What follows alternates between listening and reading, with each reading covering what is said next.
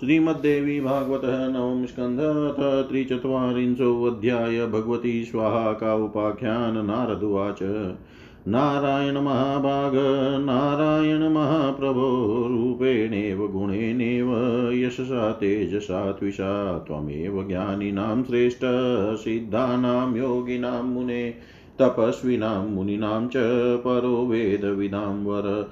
महालक्ष्म्या उपाख्यानं विज्ञातं महदद्भुतम्, अन्यत् किञ्चिदुपाख्यानं निगूढं वद साम्प्रतम्। अतीव गोपनीयं यदुपयुक्तं च सर्वतः प्रकाशयं पुराणेषु वेदोक्तं धर्मसंयुतं श्रीनारायण उवाच। नानाप्रकारमाख्यानम् अप्रकाशयं पुराणत श्रुतं कतिविधं गूढमास्ते भ्रमणसुदुर्लभं तेषु यत्सारभूतं च श्रोतुं किं वा त्वमिच्छसि तन्मे ब्रूहि महाभाग पश्चाद्वक्ष्यामि तत्पुनः नारदुवाच स्वाहा देवी हविर्दाने प्रशस्ता स्वकर्मसु, पितृदाने स्वदासस्ता, दक्षिणां सर्वतो वरा एतासां चरितं जन्म फलं प्राधान्यमेव च, श्रोतुमिच्छामि त्वद्वक्त्राद्वद्वेदविदां वर। श्रुतुवाच नारदस्य वचः श्रुत्वा प्रहस्य मुनिशतं कथं कथितुमारेभे पुराणोक्तां पुरातनीं श्रीनारायणुवाच सृष्टे प्रथमतो देवा, स्वाहारार्थं ययुपुरा ब्रह्मलोकं ब्रह्मसभामाजग्मुषु मनोहरां, गत्वा निवेदनं क्रूरार्। हेतुकं मुने ब्रह्मा श्रुत्वा प्रतिज्ञाय, निषेवे श्रीहरिं परम् नारदुवाच यज्ञरूपो हि भगवान् कलया च बभूव। यज्ञे यद्यद्विदानं दत्तं तेभ्यश्च ब्राह्मणे श्रीनारायणुवाच अविर्दधति विप्राश्च, भक्त्या च क्षत्रियादय सुरानेव प्राप्नुवन्ति तद्दानं मुनिपङ्गव। देवा विषणास्ते सर्वे तत्सभां च ययु पुनः गत्वा निवेदनं च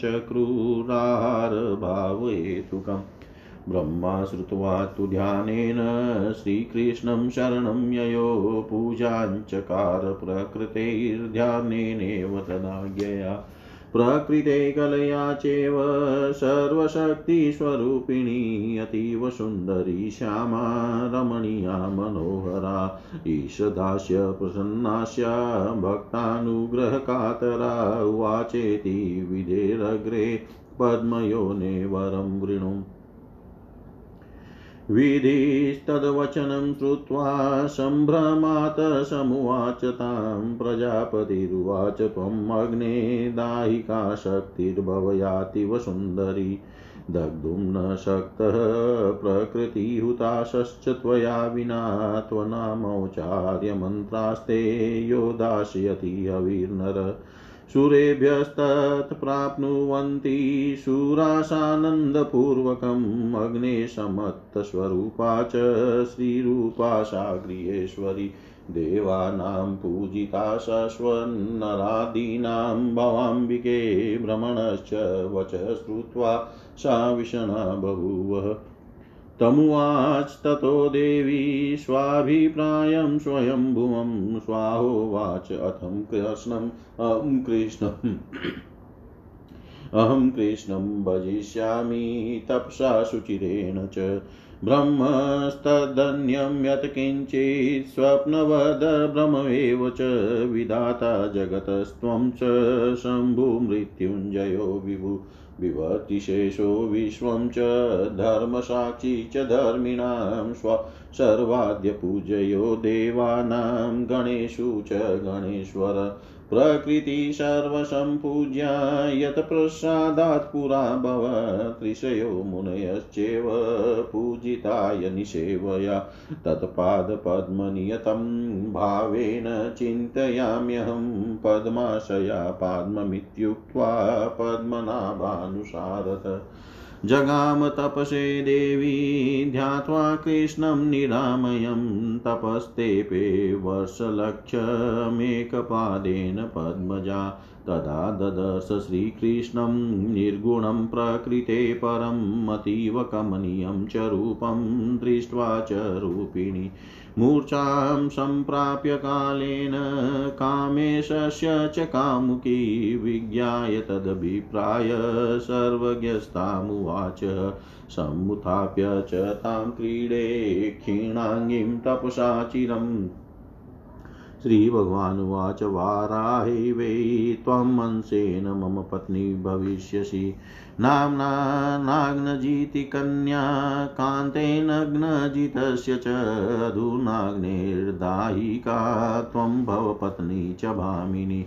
मन्त्राङ्गरूपा पूज्या च मतप्रसादाद् भविष्यसि। वग्निस्त्वां भक्तिभावेन सम्पूज्य च गृहेश्वरीं रमिष्यति त्वया सार्धं रामया रमणीयया इत्युवान्तर्धदे देवो देवीं सम्भाष्य नारद तत्रा जगाम सन्त्रस्तो वग्निब्रह्मनिदेशत सामवेदोक्तध्यानेन ध्यात्वा तां जगदम्बिका सम्पूज्य परितुष्टा पाणिं जग्राहमन्त्रत तदा दिव्यं वसशतं च रेमे रामया सह। अतीव निर्जने। देशे सम्भोगसुखदे सदा, बभूव गर्भस्तस्यां च हुताशस्य च तेजसा। तं ददार च सा देवी दिव्यं द्वादशवत्सरं ततः शुशावपुत्रांश्च रमणीयान् मनोहरा। दक्षिणाग्निगायपत्न्या हवनीयाय क्रमेण च ऋषयो मुनयश्चैव ब्राह्मणा क्षत्रियादय। स्वाहान्तं मन्त्रमुच्चार्यं हविर्दानं च चक्रिरे, स्वाहायुक्तं च मन्त्रं च यो गृह्णाति प्रशस्तकम् सर्वसिद्धिर्भवेत् मन्त्रग्रहणमात्रत विषयिनो यथा सर्पो वेदहीनो, यथा द्विज। पतिसेवाविहीना स्त्री विद्याहीनो यथा पुमान् फलशाखाविहीनिश्च यथा वृक्षो हि निन्दित। स्वाहाहीनस्तथा मन्त्रो न हुतफलदायक द्विजा सर्वे देवा सम्प्राप् पुराहुति। स्वाहान्तेनेव मन्त्रेण सफलं सर्वमेव च इति एवं कथितं सर्वं स्वाहोपाख्यानमुत्तमं। सुखदं मोक्षदं सारं किं भूय श्रोतुमिच्छसि? नारदुवाच स्वाहा पूजाविधानं च। ध्यानं स्तोत्रमुनीश्वर सम्पूज्य वग्निस्तुष्टाव येन तद्वद मे प्रभो श्रीनारायणुवाच ध्यानं च सामवेदोक्तं स्तोत्रपूजाविधानकम् वदामि श्रूयतां भ्रमण वदामि श्रूयतां रमण, सावधानो मुनीश्वर, सर्वयज्ञारम्भकाले शालग्रामे घटेत्वा स्वाहं सम्पूज्य यतनेन्यज्ञं कुर्यात् फलाप्तये। स्वाहा मन्त्राङ्गयुक्तां च मन्त्रसिद्धिस्वरूपिणीं। सिद्धां च सिद्धिदां, नृणां कर्मणां, फलदां शुभाम् ध्यात्वा च मूलेन दत्त्वा पाद्यादिकं नर। सर्वसिद्धिं लभेत् स्तुत्वा मूलमन्त्रं मुने शृणु। ॐ ह्रीं श्रीं वग्निजायायै देव्यै स्वाहेत्यनेन च। य पूज्ये च तां भक्त्या सर्वेष्टं सम्भवे ध्रुवम् वग्निरुवाच स्वाहा वग्निजाया सन्तोषकारिणी। शक्तिः क्रियाकालदात्री परिपाककरी ध्रुवा गति सदा नराणां च दाहिका दहनक्षमा। संसारसाररूपा च घोरसंसारतारिणी, देवजीवनरूपा च देवपोषणकारिणी। षोडशेतानि नामानि यः पठेद्भक्तिसंयुत सर्वसिद्धिर्भवेत् तस्य यलोके परत्र च। ना नाङ्गहीनं भवेतस्य सर्वं कर्म सुशोभनम्। अपुत्रो लभते पुत्रं, भार्याहीनो लभेत् प्रियाँ, रम्भोपमां स्वकान्तां च सम्प्राप्य सुखमाप्नुयात्। स्वकान्तां च सम्प्राप्य सुखमाप्नुयात्।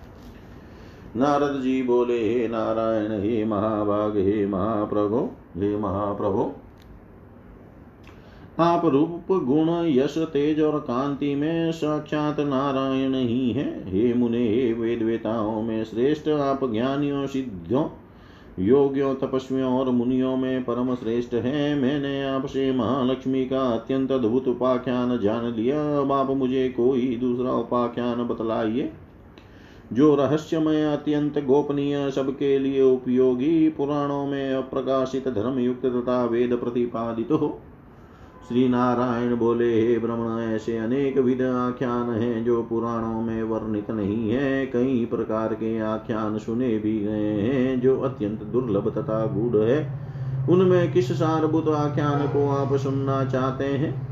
हे महाभाग पहले मुझसे उसे बताइए, तब मैं उसका वर्णन करूँगा। नारद जी बोले, सभी धार्मिक कर्मों में हवि प्रदान करते के अभिप्रदान के समय स्वाहा देवी और श्राद्ध कर्म में स्वदा देवी प्रशस्त मानी गई है। यज्ञ आदि कर्मों में दक्षिणा देवी सर्वश्रेष्ठ है। हे वेद वेताओं में श्रेष्ठ में आपके मुख से ही देवियों के चरित्र अवतार ग्रहण का प्रयोजन तथा महत्व सुनना चाहता हूँ, उसे बताइए। सूत जी बोले, नारद जी की बात सुनकर मुनिवर नारायण ने हंसकर पुराण प्रतिपादित प्राचीन कथा कहनी आरंभ की। श्री नारायण बोले, हे मुने, प्राचीन समय में सृष्टि के प्रारंभिक काल में देवतागण अपने आहार के लिए ब्रह्मलोक गए। वहाँ पर वे ब्रह्मा जी की मनोहर सभा में आए। वहाँ पहुंचकर उन्होंने अपने आहार के लिए ब्रह्मा जी से प्रार्थना की। उनकी बात सुनकर ब्रह्मा जी ने उनके लिए हार की प्रतिज्ञा करके परमेश्वर श्री हरि की आराधना की। नारद जी बोले, भगवान श्री हरि अपनी कला से यज्ञ के रूप में प्रकट हो चुके थे, तब यज्ञ में ब्राह्मणों के द्वारा उन देवताओं को जो जो हव्य प्रदान किया जाता था, क्या उससे उनकी तृप्ति नहीं होती थी? श्री नारायण बोले, हे मुनिश्रेष्ठ ब्राह्मण और क्षत्रिय आदि वर्ण देवताओं के निमित्त भक्ति पूर्वक जो विधान करते थे, उस प्रदत्त हवि को देवगण नहीं प्राप्त कर पाते थे। उसी से वे सभी देवता दुखी होकर ब्रह्म सभा में गए और वहाँ जाकर उन्होंने आहार के अभाव की बात बताई। देवताओं की यह प्रार्थना सुन ब्रह्मा जी ने ध्यान करके श्री कृष्ण की शरण ग्रहण की, तब उन श्री कृष्ण के आदेशानुसार ब्रह्मा जी ध्यान के साथ मूल प्रकृति भगवती की आराधना करने लगे। इसके फल स्वरूप सर्वशक्ति स्वरूपिणी स्वाहा देवी भगवती मूल प्रकृति की कला से प्रकट हो गई।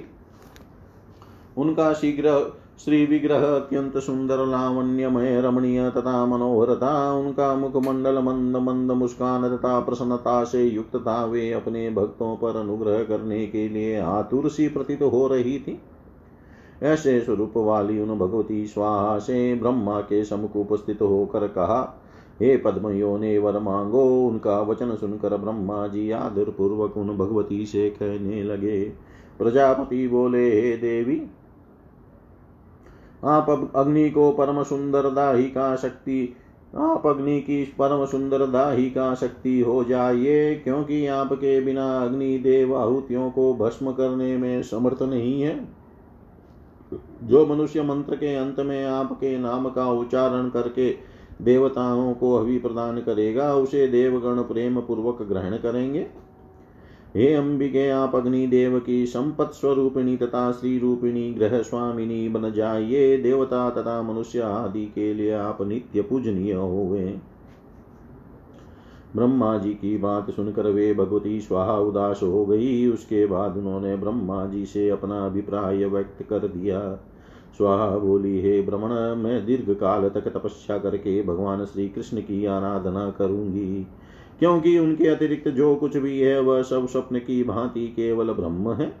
जिनके अनुग्रह से आप जगत का विधान करते हैं, भगवान शिव ने मृत्यु पर विजय प्राप्त की है। शेषनाग संपूर्ण विश्व को धारण करते हैं। धर्मराज सभी धर्मनिष्ठ प्राणियों के साक्षी बने हैं। गणेश्वर सभी देवगणों में सबसे पहले पूजे जाते हैं। पूर्व काल में भगवती मूल प्रकृति के प्रकृति सबके द्वारा पूजित हुई और जिनकी उपासना के प्रभाव से ऋषि तथा मुनिगण पूजित हुए हैं, मैं उन परमेश्वर श्री कृष्ण के चरण कमल का संयत होकर प्रेम पूर्वक निरंतर ध्यान करती हूँ। ब्रह्मा जी से ऐसा कहकर कमल के समान मुख वाली स्वाहा देवी भगवान विष्णु की आज्ञा के अनुसार तपस्या करने के लिए चली गई और उन पद्मजा स्वाहा ने निर्विकार श्री कृष्ण का ध्यान करके एक पैर पर खड़े होकर एक लाख वर्ष तक तप किया। तत्पश्चात उन्हें अपराकृत निर्गुण भगवान श्री कृष्ण के दर्शन हुए। भगवान श्री कृष्ण का अत्यंत मनोहर रूप देख कर ही वे रूपवती भगवती स्वाहा मूर्छित हो गई। क्योंकि उन कामुखी देवी ने दीर्घ काल के अनंतर उन कामेश्वर श्री कृष्ण को देखा था। भगवती स्वाहा का अभिप्राय समझकर सर्वज्ञ भगवान श्री कृष्ण दीर्घ काल तक तपस्या के कारण अत्यंत क्षीण देह वाली उन देवी को गोद में बैठा कर उनसे कहने लगे श्री भगवान बोले, हे कांते, तुम अंश रूप से बारह कल्प मेरी वार्या भार्या बनोगी। उस समय तुम ना नग्नजीत की पुत्री के रूप में उत्पन्न होकर नाग्नजीती नाम से विख्यात होगी। इस समय तुम दाहिका शक्ति के रूप में अग्निदेव की मनोहर पत्नी बनो। मेरे अनुग्रह से तुम मंत्रों की अंग स्वरूपिणी बनकर सबसे पूजित होगी। अग्निदेव तुम्हें ग्रह स्वामिनी बनाकर भक्ति भाव के साथ तुम्हारी पूजा करेंगे और वे परम रमणीय भार्या के रूप में तुम्हारे साथ रमण करेंगे। हे नारद, देवी स्वाहा से ऐसा कहकर भगवान श्री कृष्ण अंतर्धान हो गए। इसके बाद ब्रह्माज्ञा से अत्यंत भयभीत अग्निदेव वहाँ आए। उन्होंने सामवेद में कही गई ध्यान विधि से उन भगवती जगदम्बिका का ध्यान करके तथा विधि पूर्वक पूजन करके उन्हें परम प्रसन्न किया तथा मंत्रोच्चार पूर्वक उनका पाणी ग्रहण किया। तत्पश्चात वे विहार के लिए सुखप्रद तथा अत्यंत निर्जन स्थान में भगवती स्वाहा के साथ दिव्य एक सौ वर्ष तक रमण करते रहे और अग्नि के तेज से उन्होंने गर्भ धारण कर लिया। देवी स्वाहा उस गर्भ को दिव्य बारह वर्षों तक धारण किए रही। तत्पश्चात उन भगवती स्वाहा ने क्रम से दक्षिणाग्नि, ग्राह, प्रत्याग्नि तथा आवन्याग्नि इन सुंदर तथा मनोहर पुत्रों को उत्पन्न किया। तभी से ऋषि मुनि ब्राह्मण क्षत्रिय आदि मंत्र के अंत में स्वाहा शब्द जोड़कर मंत्रोच्चारण करके अग्नि में हवन करने लगे। जो मनुष्य स्वाहा युक्त प्रशस्त मंत्र का उच्चारण करता है, मंत्र के उच्चारण मात्र से उसे सभी सिद्धियाँ प्राप्त हो जाती है। जिस प्रकार विष रहित सर्प वेद विहीन ब्राह्मण पति सेवा विहीन स्त्री विद्या से शून्य मनुष्य और फल तथा शाखा से रहित वृक्ष निंदनीय होता है, उसी प्रकार स्वाहा रहित मंत्र निंद्य होता है, ऐसे मंत्र से किया गया हवन फलप्रद नहीं होता। तब समस्त ब्राह्मण संतुष्ट हो गए और देवताओं को आहुतियाँ मिलने लगी। अंत में स्वाहा युक्त मंत्र से सब कुछ सफल हो जाता है। मुने, इस प्रकार मैंने भगवती स्वाहा से संबंधित संपूर्ण उत्तम आख्यान का वर्णन कर दिया। यह आख्यान सुखदायक सारभूत तथा मोक्ष प्रदान करने वाला है। अब आप और क्या सुनना चाहते हैं? नारद जी बोले, हे मुनीश्वर, हे प्रभो, अग्नि ने जिस पूजा विधान ध्यान तथा स्त्रोत्र द्वारा स्वाहा को प्रसन्न किया था, उसे आप मुझे बताइए। श्री नारायण बोले, हे भ्रमण हे मुनिश्रेष्ठ अब मैं भगवती के साम वेदोक्त ध्यान स्त्रोत्र तथा पूजा विधान को बता रहा हूँ। आप सावधान होकर सुनिए। फल प्राप्ति के निमित्त संपूर्ण यज्ञों के आरंभिक काल में शालग्राम अथवा कलश पर यत्न पूर्वक भगवती स्वाहा का विधिवत पूजन करके यज्ञ करना चाहिए। भगवती स्वाहा वेदांगमय मंत्रों से संपन्न मंत्र सिद्ध सिद्धि स्वरूपा सिद्धि स्वरूपिणी मनुष्यों को सिद्धि तथा उनके कर्मों के फल प्रदान करने वाली तथा कल्याणमयी है। इस प्रकार ध्यान करके, मूल मंत्र से पाद्य आदि अर्पण करके भगवती का स्तवन करने से संपूर्ण मनुष्य संपूर्ण सिद्धि प्राप्त कर लेता है। हे मुने, अब मूल मंत्र सुनिए। ओम ह्रीं श्रीं, वग्नि जाया देव्य स्वाहा। इस मंत्र से जो व्यक्ति भक्ति पूर्वक उन भगवती स्वाहा की पूजा करता है, उसका समस्त अभिष्ट निश्चित रूप से पूर्ण हो जाता है। वग्नि बोले, स्वाहा, वग्नि प्रिया वग्निजाया संतोषकारिणी, शक्ति क्रिया, कालदात्री, परिपाक करी, ध्रुवा।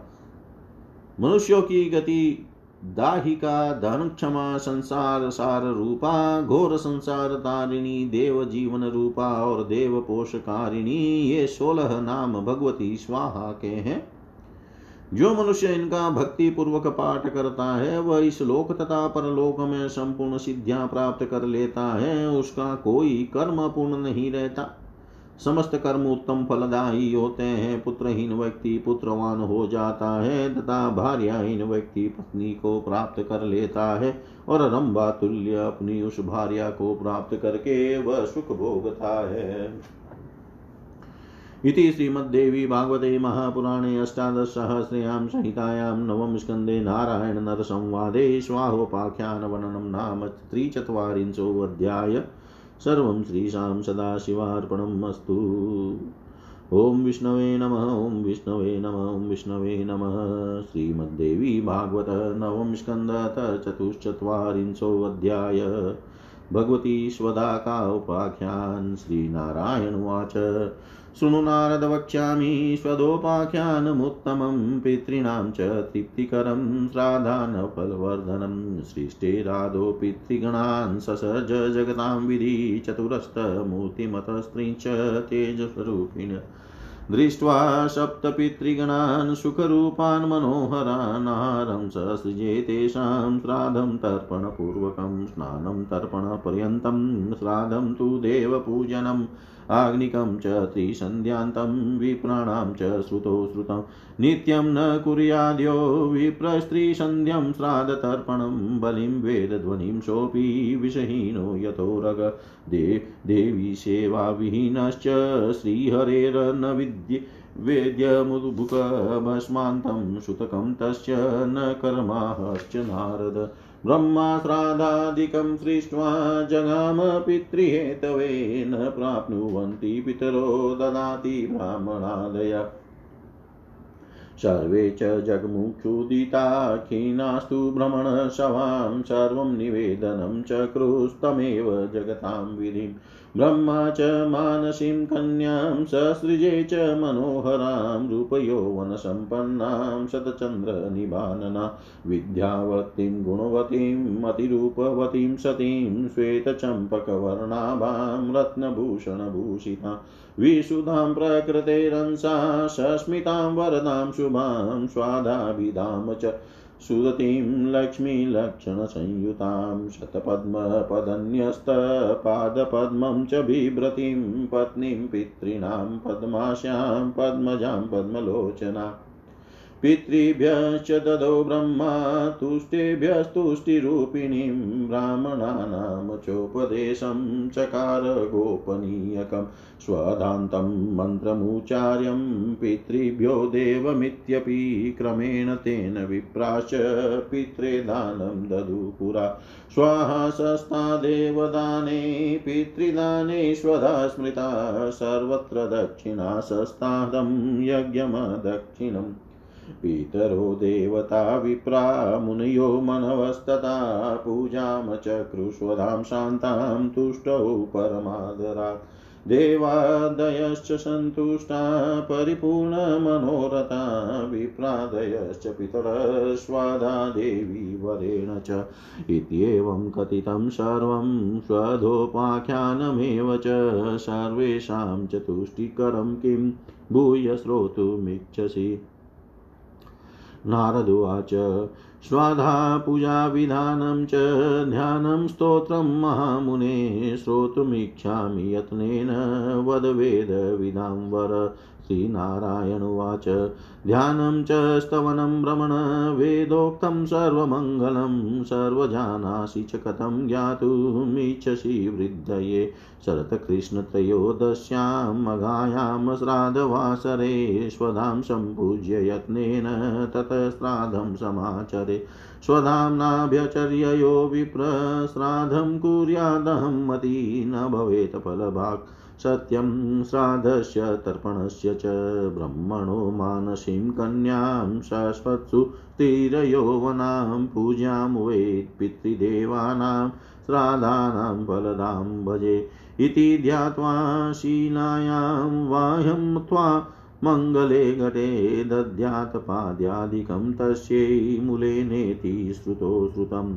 ॐ ह्रीं श्रीं क्लीं स्वधादेव्यै स्वाहेति च महामुने समुचार्यतुं सम्पूज्य स्तुत्वा तां प्रणमे द्विज। स्तोत्रं शृणु मुनिश्रेष्ठ ब्रह्मपुत्रविशारद सर्ववाञ्छाप्रदं नृणां ब्रह्माणां यत्कृतं पुरा। श्रीनारायणुवाच स्वधोच्चारणमात्रेण तीतस्नायी भवे नरमुच्यते सर्वपापेभ्यो, वाजपे, वाजपेयफलं लभे। स्वदा स्वदा स्वदेन्त्येव, यदि वारत्रयं स्मरेत्, श्राद्धस्य फलमाप्नोति, बलेश्च तर्पणस्य च। श्राद्धकाले श्रौधास्तोत्रं यः शृणोति समाहितः स लभेत् श्राद्धसम्भूतं फलमेव न संशय। शोधा श्रौधा शौदेत्येव त्रिसन्ध्यं पटे नर प्रियाँ विनितां स लभेत् साधवीं पुत्रगुणान्विताम्। पितॄणां प्राणतुल्यां त्वं द्विजजीवनरूपिणी श्राद्धाधिष्ठात्रिदेवी च श्राद्धादीनां फलप्रदा। नित्यां त्वं सत्यरूपासि पुण्यरूपासि आविर्भावातिरोभावो, सृष्टो च प्रलये तव। ॐ स्वस्तिश्च नमः स्वधा स्वधा त्वं दक्षिणा तथा निरूपिताश्चतुर्वेदैः प्रशस्ता कर्मिणां पुनः। कर्मपुत्यर्थमेवेता ईश्वरेण विनिर्मिता इत्येवमुक्त्वा स ब्रह्म ब्रह्मलोकेष्वसंसदि। तस्थौ च सहसा सद्य स्वदाशाविर्बभूवः तदा पितृभ्यः प्रददौ तामेव कमलाननाम्।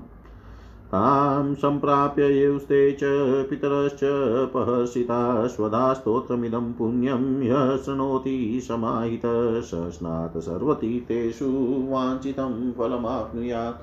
स स्नात वाञ्छितं फलमाप्नुयात्। श्री नारायण बोले, हे नारद, सुनिए। अब मैं स्वधा का उत्तम आख्यान कहूँगा, जो पितरों के लिए तृप्ति कारक तथा श्राधान के फल की वृद्धि करने वाला है। जगत का विधान करने वाले ब्रह्मा ने सृष्टि के आरंभ में चार मूर्तिमान तथा तीन तेज स्वरूप पितरों का सृजन किया। उन सातों सुख स्वरूप तथा मनोहर पितरों को देख कर उन्होंने श्राद्ध तर्पण पूर्वक उनका आहार भी सृजित किया। स्नान तर्पण श्राद्ध देव पूजन तथा त्रिकाल संध्या ये ब्राह्मणों के आग्निक कर्म श्रुति में प्रसिद्ध है जो ब्राह्मण प्रतिदिन त्रिकाल संध्या श्राद्ध तर्पण बलि वैश्वदेव और वेद ध्वनि नहीं करता वह विषहीन सर्प के समान। है हे नारद, जो व्यक्ति भगवती की सेवा से वंचित है, तथा भगवान श्री हरि को बिना नैवेद्य अर्पण किए ही भोजन करता है उसका सोच केवल दाह पर्यंत बना रहता है और वह कोई भी शुभ कृत्य करने के योग्य नहीं रह जाता। इस प्रकार ब्रह्मा जी पितरों के लिए श्राद्ध आदि का विधान करके चले गए, किंतु ब्राह्मण आदि जो श्राद्ध पदार्थ अर्पण करते थे, उन्हें पितृगण प्राप्त नहीं कर पाते थे। अतः क्षुदा से व्याकुल तथा उदास मन वाले सभी पितर ब्रह्मा जी की सभा में गए और उन्होंने जगत का विधान करने वाले उन ब्रह्मा को सारी बातें बताई। तब ब्रह्मा जी ने एक मनोहर मानसी कन्या का सृजन किया। वह रूप तथा यौवन से संपन्न थी और उसका मुख सैकड़ों चंद्रमाओं के समान कांति मान था। वह साध्वी विद्या गुण तथा परम रूप से संपन्न थी। उसका वर्ण श्वेत चंपा के समान उज्ज्वल था और वह रत्नमय आभूषणों से सुशोभित थी विशुद्ध मूल प्रकृति की अंश रूपा वरदायिनी, तथा कल्याणमयी वह मंद मंद मुस्कान से युक्त थी। लक्ष्मी के लक्षणों से युक्त स्वधा नामक वह देवी सुंदर दांतों वाली थी सतदल कमल के ऊपर रखे चरण कमल वाली वह देवी अतिशय सुशोभित हो रही थी। पितरों की पत्नी स्वरूपा उस कमलोद्भवा स्वदा देवी के मुख तथा नेत्र कमल के समान थे। ब्रह्मा जी ने उस तुष्टि रूपिणी देवी को संतुष्ट पितरों को समर्पित कर दिया। उसी समय ब्रह्मा जी ने ब्राह्मणों को यह गोपनीय उपदेश भी प्रदान किया कि आप लोगों को अंत में शोधा युक्त मंत्र का उच्चारण करके ही पितरों को कव्य पदार्थ अर्पण करना चाहिए। तभी से ब्राह्मण लोग उसी क्रम से पितरों को कव्य प्रदान करने लगे। देवताओं के लिए हव्य प्रदान करते समय स्वाहा और पितरों को कव्य प्रदान करते समय स्वधा का उच्चारण श्रेष्ठ माना गया है। दक्षिणा सर्वत्र प्रशस्त मानी गई है, क्योंकि दक्षिणा विहीन यज्ञ विनष्ट हो जाता है। उस समय पितरों, देवताओं, ब्राह्मणों, मुनियों तथा मनुगणों ने परम आदर पूर्वक शांति स्वरूपिणी भगवती स्वधा की पूजा तथा स्तुति की। भगवती स्वधा के वरदान से पितरगण, देवता तथा विप्र आदि परम संतुष्ट तथा पूर्ण मनोरथ वाले हो गए। हे नारद, इस प्रकार मैंने सभी प्राणियों को तुष्टि प्रदान करने वाला यह संपूर्ण सौदा का उपाख्यान आपसे कह दिया। बाप पुनः क्या सुनना चाहते हैं? नारद जी बोले, वेद वेताओं में श्रेष्ठ हे महामुने, में भगवती स्वदा की पूजा का विधान, उनका ध्यान तथा स्तोत्र सुनना चाहता हूँ। यत्न पूर्वक बतलाइए। श्री नारायण बोले, हे ब्रह्मण, आप समस्त प्राणियों का मंगल करने वाला भगवती स्वदा का वेदोक्त ध्यान तथा स्तवन आदि सब कुछ जानते ही हैं तो फिर उसे क्यों जानना चाहते हैं? तो भी लोगों के कल्याणार्थ में उसे आपको बता रहा हूँ। शरत काल में अश्विन मास के कृष्ण पक्ष में त्रयोदशी तिथि को मगा नक्षत्र में अथवा